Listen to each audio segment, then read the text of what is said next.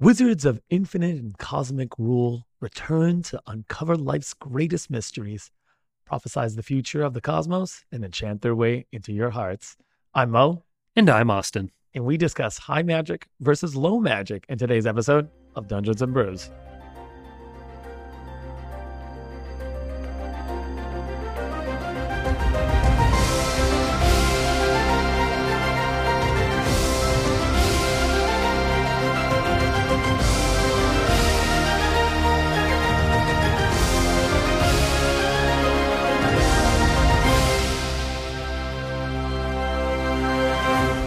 And welcome to Dungeons and Brews, everybody. As always, Welcome I am back. Austen, and we are Welcome excited. back. Sorry, I'm talking So excited. Apologies. No, it, it's beautiful. You can just tell the energy is in the room. We are so excited to be back here, especially on this topic of high magic versus low magic, which is going to be one of, I think, one of our more interesting lore dives. 'cause This we're is gonna be definitely ref- going to be a big lore dive. big here. lore dive. We're going to be diving into a few different settings, but before that, I kind of Brewmaster Austen, how have you been, first of all?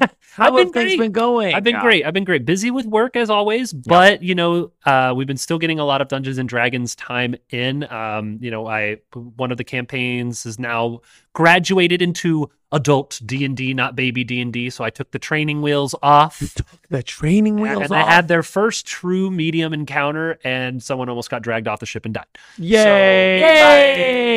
Yay! Sorry, Lady Vastra. I know you're listening. Um, but Make sure you have water breathing casted on you next time. At Sorry, all. you're doing Spelljammer. My bad. at all at Yeah. all times. But I did want to bring up something interesting because I have noticed sometimes um, at my table the players will roll on like their phone if they're like, ah, just, I'm just gonna click the D and D Beyond.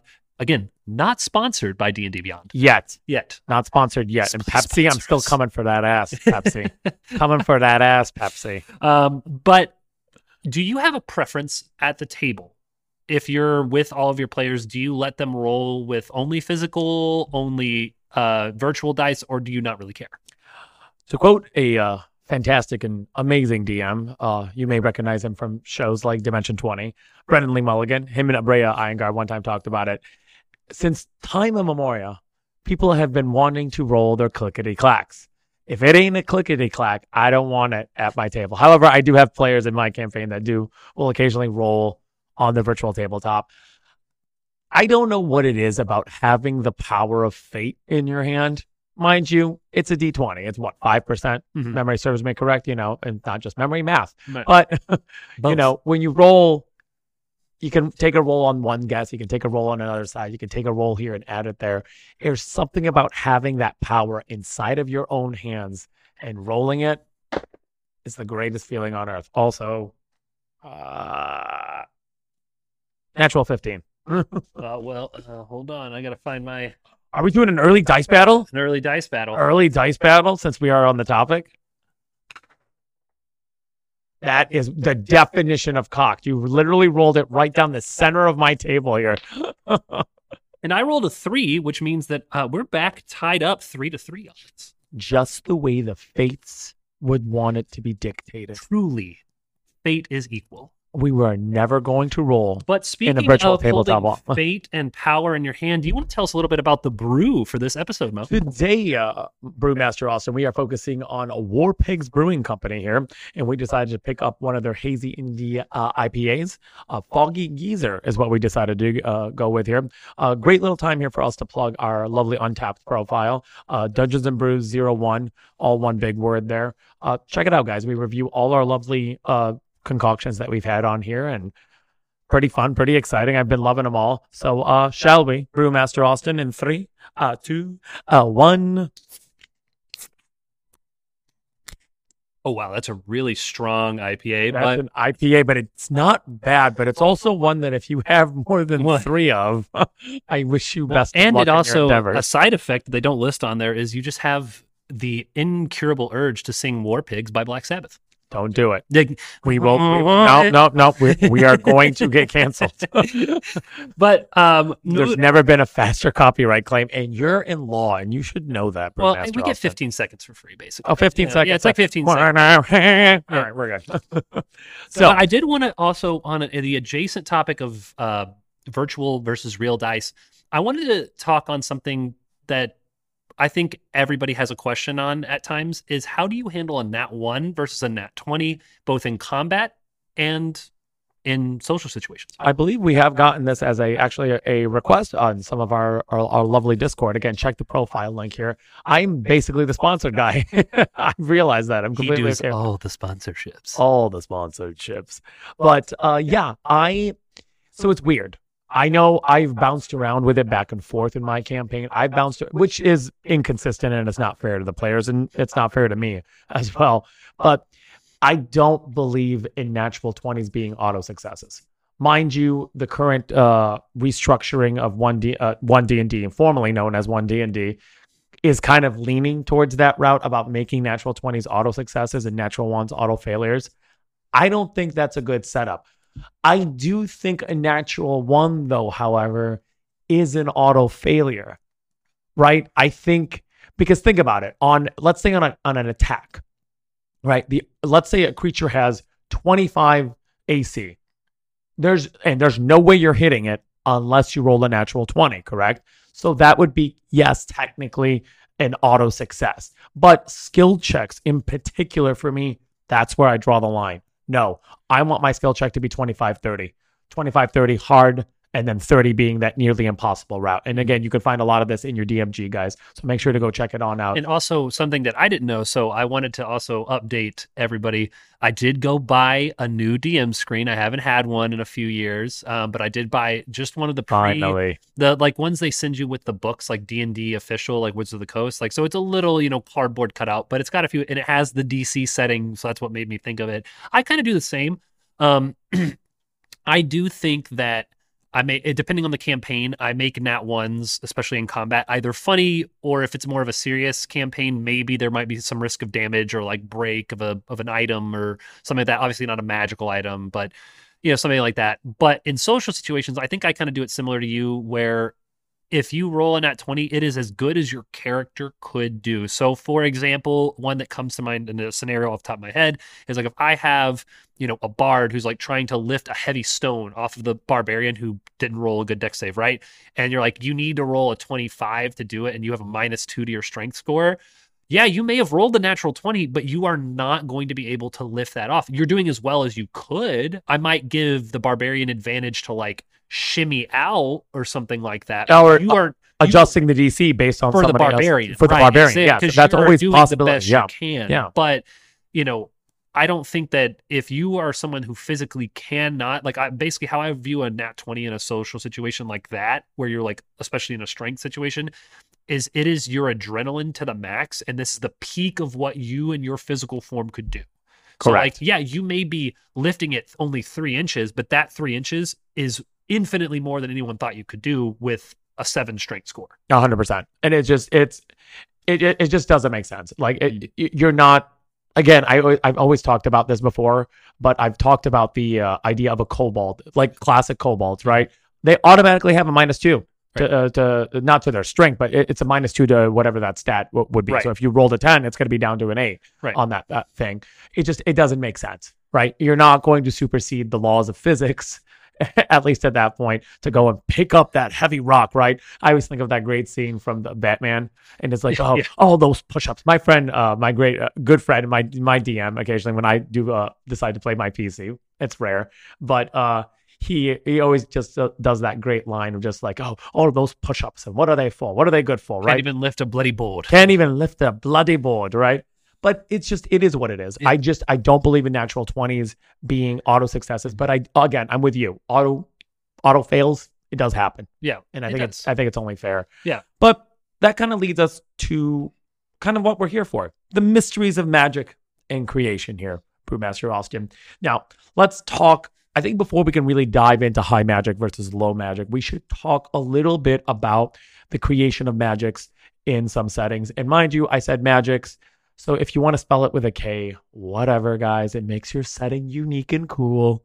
But let's talk a little bit about it. So, for instance, let's dive in a little bit into the Forgotten Realms setting or Exandria or Dark Sun setting. I know something that's something you're extremely familiar with there, and I've only know a little history on it. But Forgotten Realms is like a, a very huge one there to talk about. Like we can talk in, uh, to the goddess of Mystra and her creation. Yeah, that's actually a great Yeah. place I think to start is Uh, so for those who are a little bit newer on the lore side of of magic, quick TLDR, Mistria is the goddess of magic. She is the supreme one. There are a lot of minor gods of magic that you can you can find um, um, scattered about.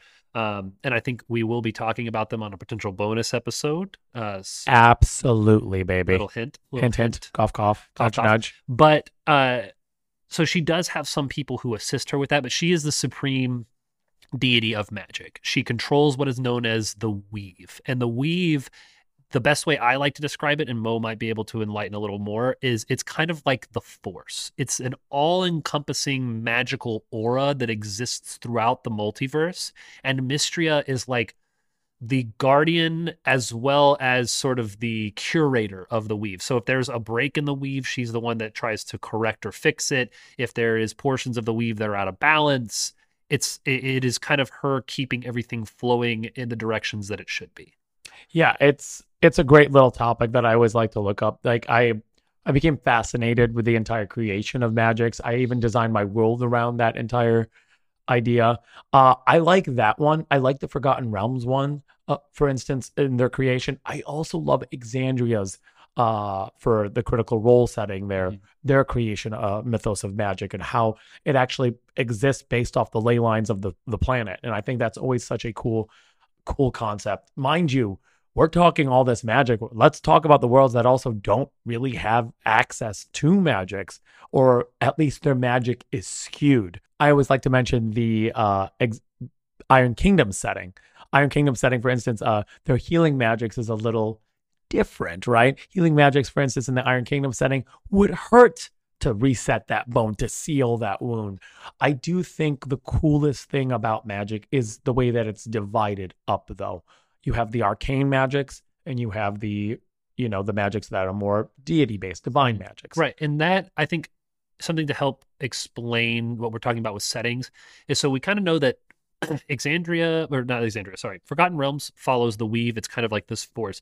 That's different from Exandria, right? You you know a little bit more on that. So what what is the magic system or magic uh, availability, I guess, in Exandria? exandria again is is based around the ley lines right for instance uh consider them like magical ethers right that run across the entire planet. They are divided up and they kind of traverse the world almost like equator type of things like latitude longitude right? They just they run across and they traverse the entire plains. Uh the wizards of that world or sorcerers or bards are the more again that's the like i was breaking down the arcane type of domains there mm-hmm. right? They focus more on studying those ley lines and then manipulating those ley lines to suit their needs.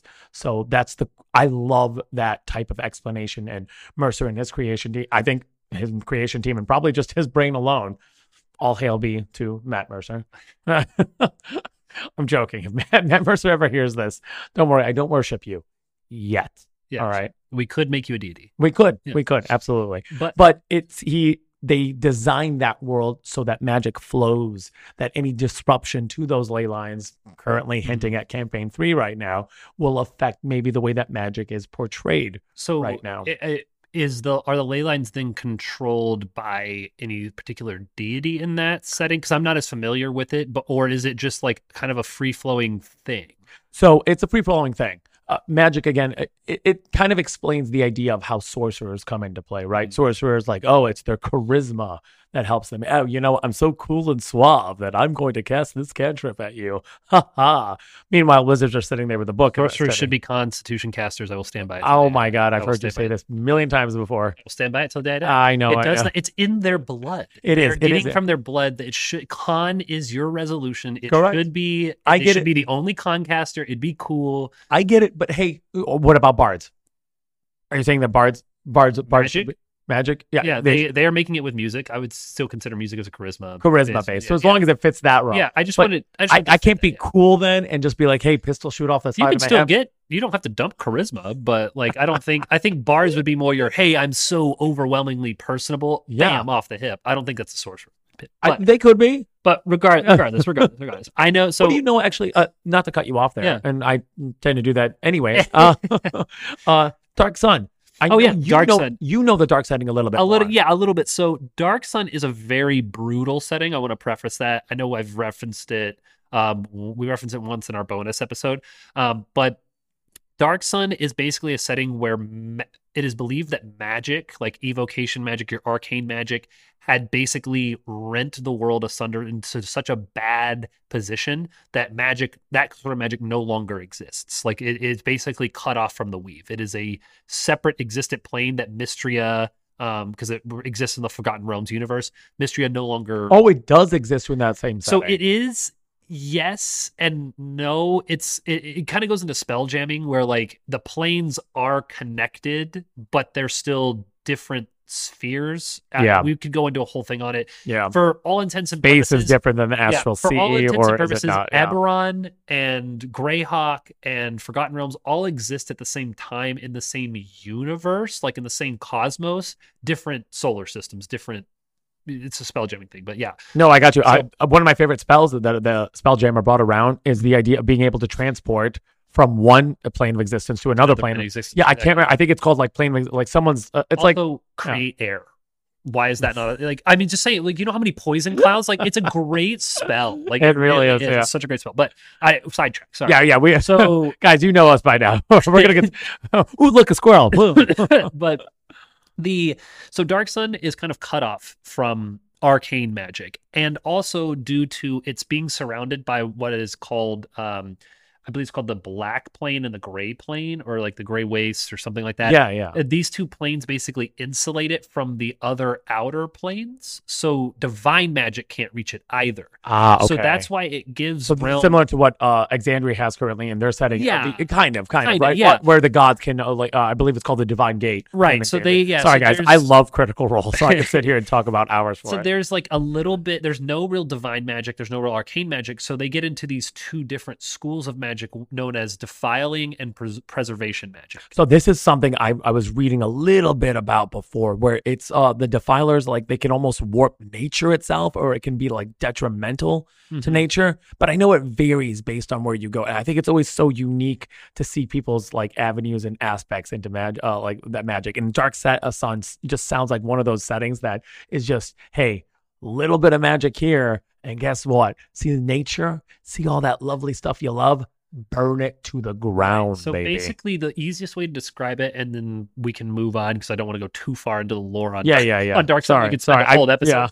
yeah. basically preservation magic works with the land so you're taking a little maybe a little bit of energy from the nat- natural surrounding the natural energy but never too much never more than what you need and usually that lends itself to magic that is amplifying some part of the land. So if there's a forest you might be using like spike growth or some, something akin to that or some sort of entangling spell. Maybe in the desert you might be using like a dust devil spell or something like that with like winds and you know using it to like blind enemies defiler think it more of like what you would think of with necro necrotic Oh, like necro- blight or yes, something like that blight, you're yeah. drawing from the energy it turns the grass black like an avatar the last airbender when she's doing the bending thing Yeah. and then all the grass dies Yeah. that's defiling magic you're taking from the land to then like in witcher same thing you have to have a living thing you kill the living thing to get magic Yeah, no, I yeah, it's it's great. Now, this kind of leads us to our big topic. We've always been very vocal about our campaigns and how we run our campaigns. What is currently you know, what is currently the setting in your world? How is magic ran? Is magic ran in a more, you know, type of effort in which it's uh creation of magic itself? Do you have a did you establish do you have your own world? Let's you know what? Let's dumb this down a little bit. In your setting, what is the lore? Is it a established lore? Do you have? Are you playing in Yeah, so Forgotten I- Realms, I'm or are you playing in like something of your own creation? so in uh, so i have I, I currently run three okay, Okay. Um, and two of them are in Forgotten Realms, like the continent of Faerun, like they are in the Forgotten Realms setting. It's that. The other one is a spell jamming campaign. They started it's still in the Forgotten Realms, but it's in the out one of the outer planets of the Forgotten Realms. And again, I'm not going to get too far into it. So they all use the Mystria, God of the Weave sort of idea of magic, where like arcane magic kind of comes from this. The gods bestow people divine magic, and divine magic kind of runs into natural magic. I know we mentioned one D and D; they separate that off into primal magic. primal magic Um, as well. Yeah, that's so it's divine, arcane, and primal. correct. Um, but it kind of runs into that. And I don't really make any sort of limitation in my settings typically. Um, again, as we've mentioned, most of the people that I DM for are let you know mo- at most maybe 18 months experience but most of them have less than 7 8 months in D&D so I don't want to go too hard on a on a magic system like a especially a low magic system if the if they, I'm seeing people want to be like spellcasters and things it's a little bit tough to get a new player invested in a low magic campaign Yeah. I so for instance uh, with me in my world and the way that I've crafted my world, I've I made magic more common, more accessible, even to like more basic. Specifically, though I've leaned more towards cantrips. I I always talk about this one, and my players and I have mentioned it, but they've mentioned it to me a couple times. But I, I remember I created a drink in which the uh, the bartender turns the drink purple with a little spell that they a simple Yeah. cantrip, right? So that that would be a setting in which magic is much more high in common. But what I have had to do, and what something I've struggled with, is that I've had to go back and readjust prices. For instance, Mhm. spell costs for scrolls and things like that for a wizard to copy it down. Sure, I can establish these certain ones as costing as this, but again, it gets to be a little bit more complicated if I want to try and cap it. Like I'm not going to try and like you're not going to be able to get like a seventh level scroll, right? Right. It's just not going to happen. right You're not going to buy that. very guarded They're going to be yeah, Yeah. like it's not going to exist. Yeah, so they would be guarded, and it, it and if it does, it's it would be rare and few and far between. Right. But I've made it where cantrips and things like that, maybe even some first level spells, are accessible more by the common folk, which means I've taken common folk stats and kind of increased them a little right. bit. So I kind of do something similar. I don't really give them the spell. I Mhm. give them uh like especially commoners, I make it more accessible in like an item kind of Harry Potter enchantment style. So a lot of what I do, especially in like a bigger city, so like some of my characters are in Waterdeep. Be like, you have a barber, they have a prestidigitation pair of scissors, and that's what does the haircut, That's the all of dyeing, them. and Do you have a you know, mage hand cut yeah, it? it- basically, Yeah. yeah. It's like it's like, and it's just them. It's just them like directing. Chippity like, choppity. it's one it's one you know hairstylist directing four different haircuts with these magical scissors at the same time and they're just and the scissors are just kind of doing it you know kind of thing so i make stuff like that um that would be like improvement of life sort of things very accessible but for like general spell casting that still requires you to show some sort of affinity like so the average person could buy these scissors right or could buy a broom that sweeps or you know stuff like that in a big city That's the most Mickey Mouse thing I've ever Yeah, heard in my very life. fan- We're not sponsored by Disney either. yeah definitely not Yet. Um, but we, as you get further out, so as my players are kind of traveling and go to small towns, that might not be the case because there's not as many arcane people who could enchant that kind of stuff, right? So it kind of does depend on where you are within the realm as to whether or not it's high low magic. Do well. you feel then, you know, to kind of finish it off here, but do you feel then that having a high magic or a low magic setting can be detrimental to a campaign? Like, for instance, you feel like high magic is just, it's too common, or low magic, it's not enough? Like, again, you heard me talk about it before, but divine magic, for instance, in the Iron Kingdoms world, Mm. it's very painful, for an instance, right? I'm, I'm, let's, healing word does exist within the uh, Iron Kingdom setting, but healing word, right? and you're healing them and it's just it is painful setting a bone back into place sewing up the skin like it's ugh i know we're getting close to october had- but no So I actually had this in the campaign I was referencing. That's the spell jamming campaign. When they got to this city um, that they were in, uh, I basically had they found out through some successful checks the city is does not approve of divine magic at all. They're big, like basically atheistic society almost. Not truly because like they know the gods exist and like have power, it's but it's like very athe- atheistic in the sense of that adjacent setting yeah adjacent yeah. right um and so you know within that they like there were different you know a lot of i had a couple players who had like kind of some divine magic and would cat you know cast these spells and they would run the risk of like the guards seeing it people seeing it reporting it. So i do think it depends on what you want to achieve with your setting. If you want spellcasters to stand out making a low magic setting very beneficial. So one thing that i draw from and I think someone who does it very well to start off is um, Murph from NADDPOD. Yeah. he starts out season one, and they're in uh, Moonbow or whatever that's Moonstone. I believe, yeah. Moonstone, yeah, Yeah. Moonstone. That's low magic. Literally, the only magic thing in there is a trident at the bottom of the lake, and they have a very fun-filled campaign with facing only like one spellcaster for the first five levels or something like that. I'm currently uh, going back and listening to it. I'm currently on episode three because I never listened to it. So that would be a very low magic position. But then when they move to like Galateron or these other big areas, magic's you know more willy nilly. It's, yeah. it's it's not as you know uncommon to see someone being able to use Mage Hand or Gust or things like that. So I think your world should be dynamic for sure, but if you want your players to stand out more, especially the ones with the magic, low magic setting, if you want your players to kind of be like, "Hey, th- I'm I'm a part of the general system," but get recognition later on when they're like their 10th, 11th, 12th level, a high magic system kind of favors like, "Hey, you're just kind so of you would change it then based on the current leveling well, just depending on where they are. where they are at the time. I guess, Okay. yeah. So okay. I've done low magic settings where like the whole setting is low magic, but I think generally mine fluctuates. So it's high magic in like an uh, like a city or an arcane school or something like that. You'd be more high magic, right? There's a lot like the books float around, or there's you know a rug that teleports you, or what whatever. You know, there's just more things because there's more wealth, there's more spellcasters drawn in that area. It, makes sense. There's more magic items, right? low magic is usually reserved for like your your far away realms, maybe a kingdom that's been ravaged by war or things like that. Yeah, I uh I've always looked at it like a, you know history's point of view when it comes to magic, especially if you do want to do a low magic setting or something along those lines. I've always looked at it like you know if you were to go back in time in a time machine, you were to show them like a lighter, they would consider that magical, right? Mhm. Because they don't know how that flame. It's like technology to one setting could be magical to another. Exactly. So it's always I always love that Few type of artificers. Yes. Oh my God. I, we could have a full conversation on that.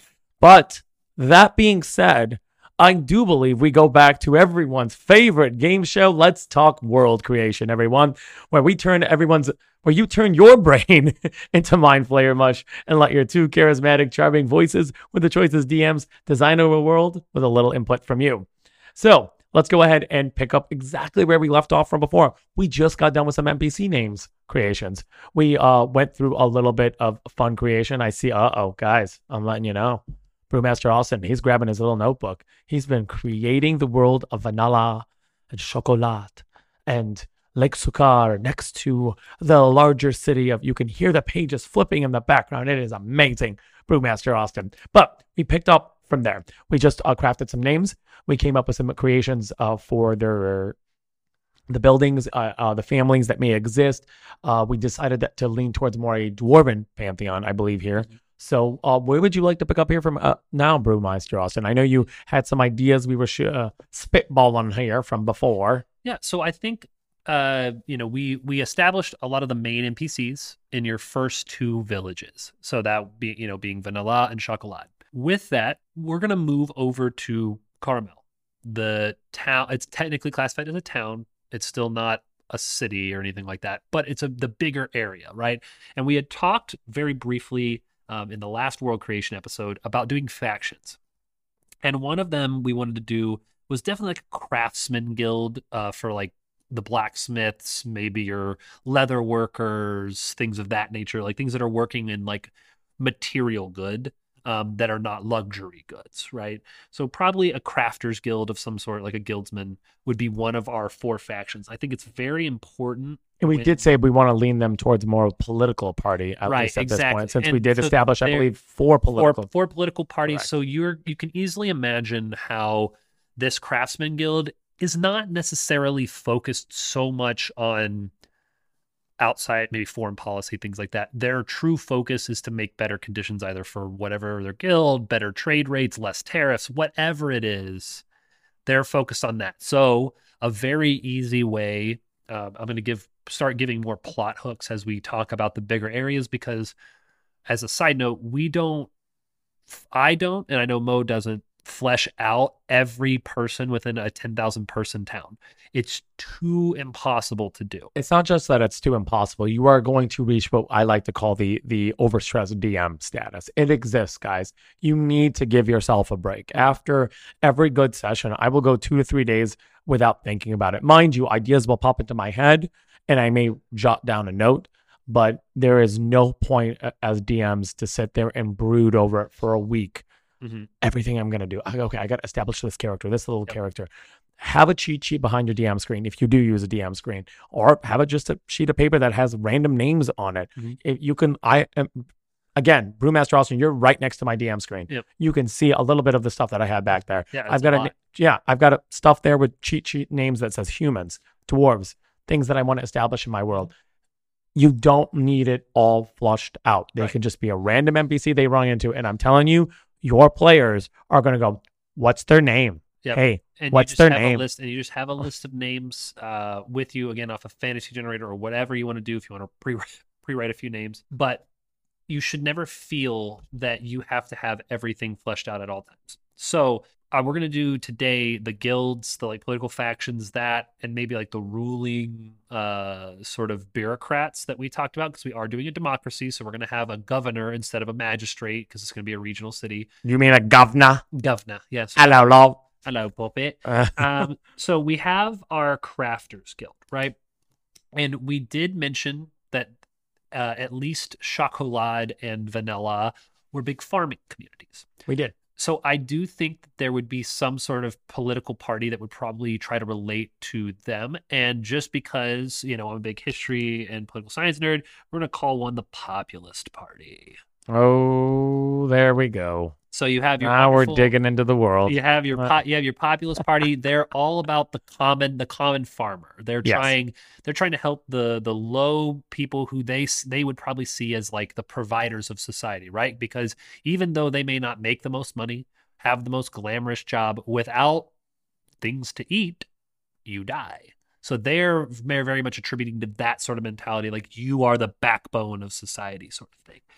Um, then you're probably going to have something that's the counter to it, right? You're going to have something that focuses more maybe on on the luxury or on um, your higher merchant status. So maybe we can do a competing guild because you have your your crafters guild or something like that. Merchants Guild. Merchants Guild. A Merchants Guild would be great Merchants because you could see them that they are literally are They're are saying, "Hey, I, we you need to give us this at we this make price." you prosperous. Correct. We make Yeah. you prosperous. And Yeah. we mentioned that we have the snickerdoodles as our guards. So I would like to propose, I know we mentioned maybe making them called the Snickers, but I think the Snickers should be the fourth political party as like almost a loyalist party. yes, Loyal to the crown. Well, yes, of whatever Oh my God, yes. So the Snickers are this like loyalist party, right? And so now you've got four very unique guilds, factions, political parties, whatever you want to call them, with four distinct, unique interests. And those sort of frictions between them, you can easily imagine. You can easily see how lower tariffs for the um, you know for importing goods right for the merchants might affect the crafters right because now they're going to have to lower their prices to compete with these goods that are no longer being taxed at a higher percentage right? Or you can easily see how the you know the populists might not get along with the merchants right? Because they're like hey farm we need to do more subsidies for farming. We need to help the farmers make their lives better. And the merchants are like we're the ones making you money. We bring in the prosperity to Cara'Mel not the farmers. So our interests should supersede. And you can easily see how a loyalist might have problems with all or none. They might just be like hey as long as no one's saying anything heretical Yeah. we're kind of cool with keeping the even flow right? But each of those factions would obviously probably have a headquarters. So you can make you know a headquarters with a general a general leader of each of those. And i think that might be a good place for us to do a little bit of npc um creation. NPC creation. a little more npc I like it. so I'm kind of thinking for the Crafters Guild, I almost want it to be the no nonsense older crafter. He's been there for probably two centuries, so we need a race that's been around a while, like a gnome, an elf, a, A gnome. I think a gnome, a gnome would be great. A gnome uh, would be absolutely fantastic. An older gnome, he's probably a little not miserly, but wise. Um, acting more as uh kind of a tempering force. I kind of see it as because what you're gonna think is the crafters, they've been doing their craft, honing their craft. They know their craft is necessary, right? You know, as we mentioned in our very first creation episode, blacksmiths If you don't have them, cities, towns, villages, they go away. Your leather workers, you can obviously need them for saddles, for horses, for like the snickerdoodles, like, you know, if they're mounted. You need them for caravans. You need them for different things like that. You need wood carvers to help make carts. You need all of these sorts of things, right? I got him. You got them? I'm looking right at him. Yeah. It was the first name that popped up on Fantasy Name Generator. Pooknec. P O O K N E C. There's something about a name that just sticks out. You want that old surly gnome. If anyone knows Travis's character from the current uh, Critical Role, Chetney, yeah. Chetney, Yeah. perfect. yeah, That's I'm kind of- exactly what I'm I'm, imagining kind of, yeah, right I'm now. kind of envisioning the same thing, just maybe a little bit more grandfatherly, a little bit more. He's not quite fiery as Mhm. Chetney can be sometimes. A little bit more laid back, really just focused on the well-being of his individual crafters. I think that's kind of what I'm seeing. I'm kind of seeing them as like maybe not a big moving force in policy, more of just like as long as they don't affect our thing and hurt us, we're kind of cool with whatever else is going on because the prices you charge someone for a gym don't affect us. no. Then for your your populists, I want I'm kind of thinking a little bit more of oh god, what was what was the guy's name from like the 1890s? Bryant. It was something Bryant. He was a Golden Cross guy. It was American history. Um, he was a big fiery like we need to support you know the the lower kind of kind of thing. Go back to like the gold standard and all this stuff. But I'm thinking I want something like passionate for Brewmaster Austen, remind me, uh, what races have we established already? so we've this world? established that we have dragonborns, we have humans, we have elves, we have gnomes, we have uh dwarves, and I am kind of leaning then on that case to a dragonborn based name here. I think a dragonborn name would be very I like, like it. It, it, it would work with the fire and passion. I like it. So Especially because if my memory serves me correctly, we made the um part of the end and Brew House staff two separate entities in Chocolat Dragonborns, and I think that would be very interesting to have, like, because they would be considered part of this, you know, general populist sort of crowd. Um, so I, I, I like that. Let's do with a Dragonborn for that. Baegus, B A E G U S, and I kind of like this. We can call him, for instance, uh, fantasy name generator also lets you uh, add like some type of like surname, but uh, the full name would be Baegus the Mammoth. Almost, he's got that fire, the passion, right? I just imagine this big hulking figure who kind of just has that. so what about if we're going with like fantasy uh, name? What about Baegus the Displacer? I kind of like it. Yeah. Yeah. Oh, I kind of like it. I really like it. Yeah. That's a good one. The displacer. I love that. Okay, so then now we're looking at the Merchants Guild. And so what I'm kind of thinking for the Merchants Guild is I kind of want someone who is condescending, but in a way that would be trying to like intellectually outwit you. So he's like, it would be someone who, if you're not clever enough, you would think he was complimenting you. But when you have like maybe the insight or the understanding or the political awareness, social awareness, you kind of understand he's talking down, kind of taking a shot at you subliminally. So like for um you know for uh uh what, how did you pronounce our our gnomish friend's name? Oh, Bookneck. Putnik. So you for him he would probably describe him as simple. Yeah. You know, and you would be like, "Oh, wow, there's nothing wrong with being simple," but in the way he says it, you realize he's calling him dumb. You like so I want something like that. I'm thinking something like on the face trustworthy, but really it's all about that almighty dollar. Helena. Ooh, I like that. I like it. I was. Uh, I'm looking at some uh, half elf names. Is where I came up with it. And there was one I called. Hel- love the idea of a stout halfling being the leader of the merchant guild. I'm kind of in agreement. Yeah. Really. So again, and we've mentioned this before in our last NPC.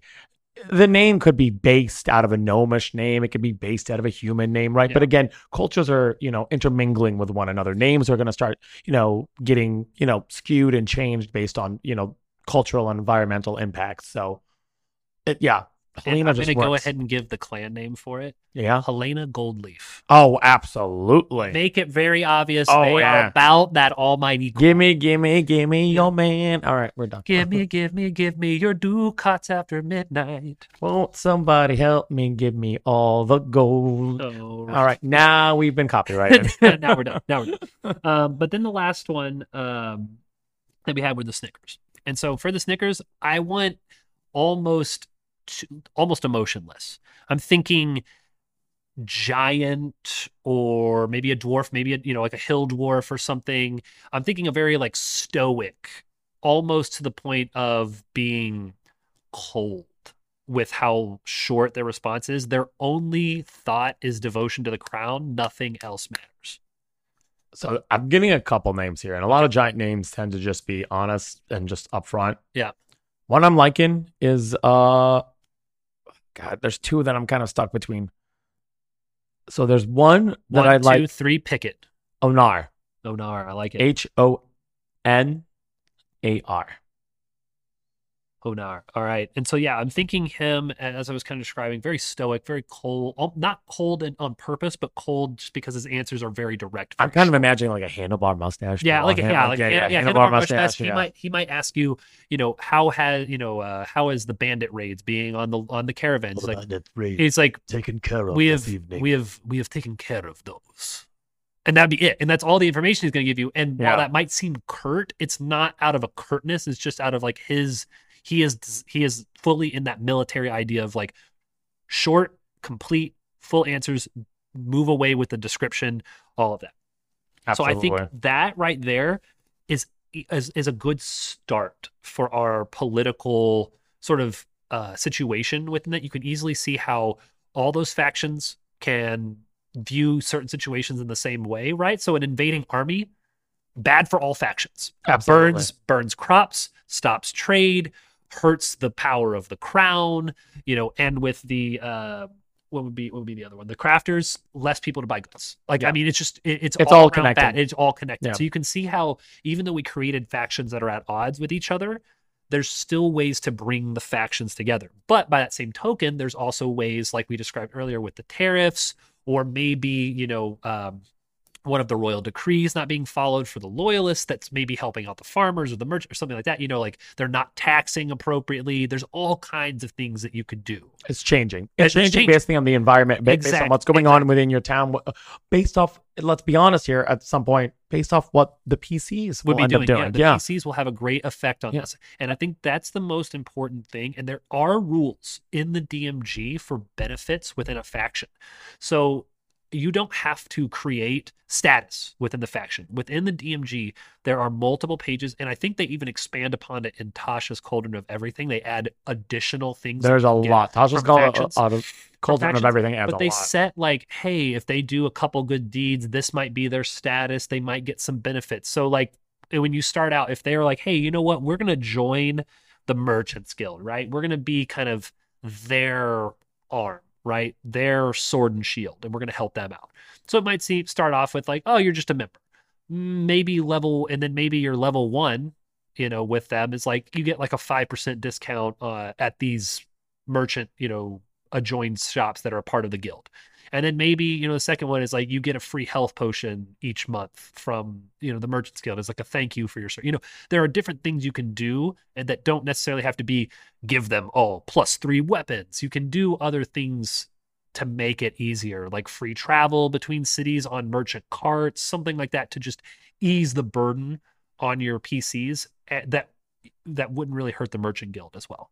and so much of this is again, like Austen mentioned, in the back of the DMG. Just pick it up, guys. We're talking about like page. Uh, I believe it's page two forty four. I think Mhm. that one discusses. uh What am I looking at? Social interactions. I think it's somewhere in that general Yeah, vicinity. It's around that area. It's. I know it's around that area. so you don't have to worry about definitely it. go And give I it a look. That will be a great place for us to stop today because that's a lot of information and it's a lot of potential. And we do, I don't want to flesh out that potential because again, hope we are hoping to run a game with some of our lovely listeners through this. So I don't want to give away my ideas on where these factions are going to start having conflicts, but those are just some general ideas and you can easily see how those personalities of each of the leaders might play into conflict as well.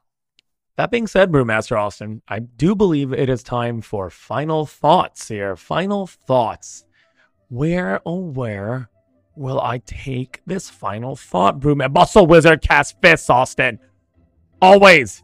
Muscle Wizard must cast the fist. That's right. I've said it time and time again here on this lovely podcast that you and I have so graciously created. Muscle Wizard must cast fist. I want to know funniest combination you've got for a multi cat uh, class there, Austen. Uh, on on am I using wizard as a multi? You can use anything you'd like. You want to make a, for instance, Austen, do you want to make a paladin who became, I don't know, a part artificer and he's got a bionic arm? Or maybe, maybe a ranger whose dump stat is his strength. Maybe just something that doesn't make sense statistically and, you know, thematically may not make sense, but it brings you a little joy. I've got I've got one. It does kind of work together with the scores a little bit, but I think it's a really fun character combo.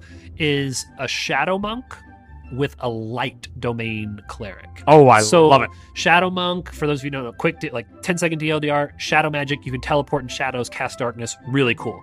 Light domain cleric, fireball. You get fireball as a cleric. Amazing. So I between the two of it, you both use wisdom, so you can, you know, still have it. And the dex score, if you're not wearing heavy armor, can still matter. So you can still kind of make it work with the scores, but it's really funny because you've got this dual side of you. You worship this light cleric, but then you also have like your monk training has been very dark and focused on like moving through the shadows as one. And so it's a very interesting combo. You'd kind of be doing a mix of both. And don't forget, Divine Strikes as a cleric would apply on your monk weapon. So you can also kind of have a little bit of burst with your monk weapon, doing an extra d8 of radiant damage on top of the normal damage, and still your flurry of blows to use it, plus a spiritual weapon. You can see how It can stack. like, and it's not front loaded, no, but after about 10 levels and two rounds of combat, you're going to be just dishing out damage.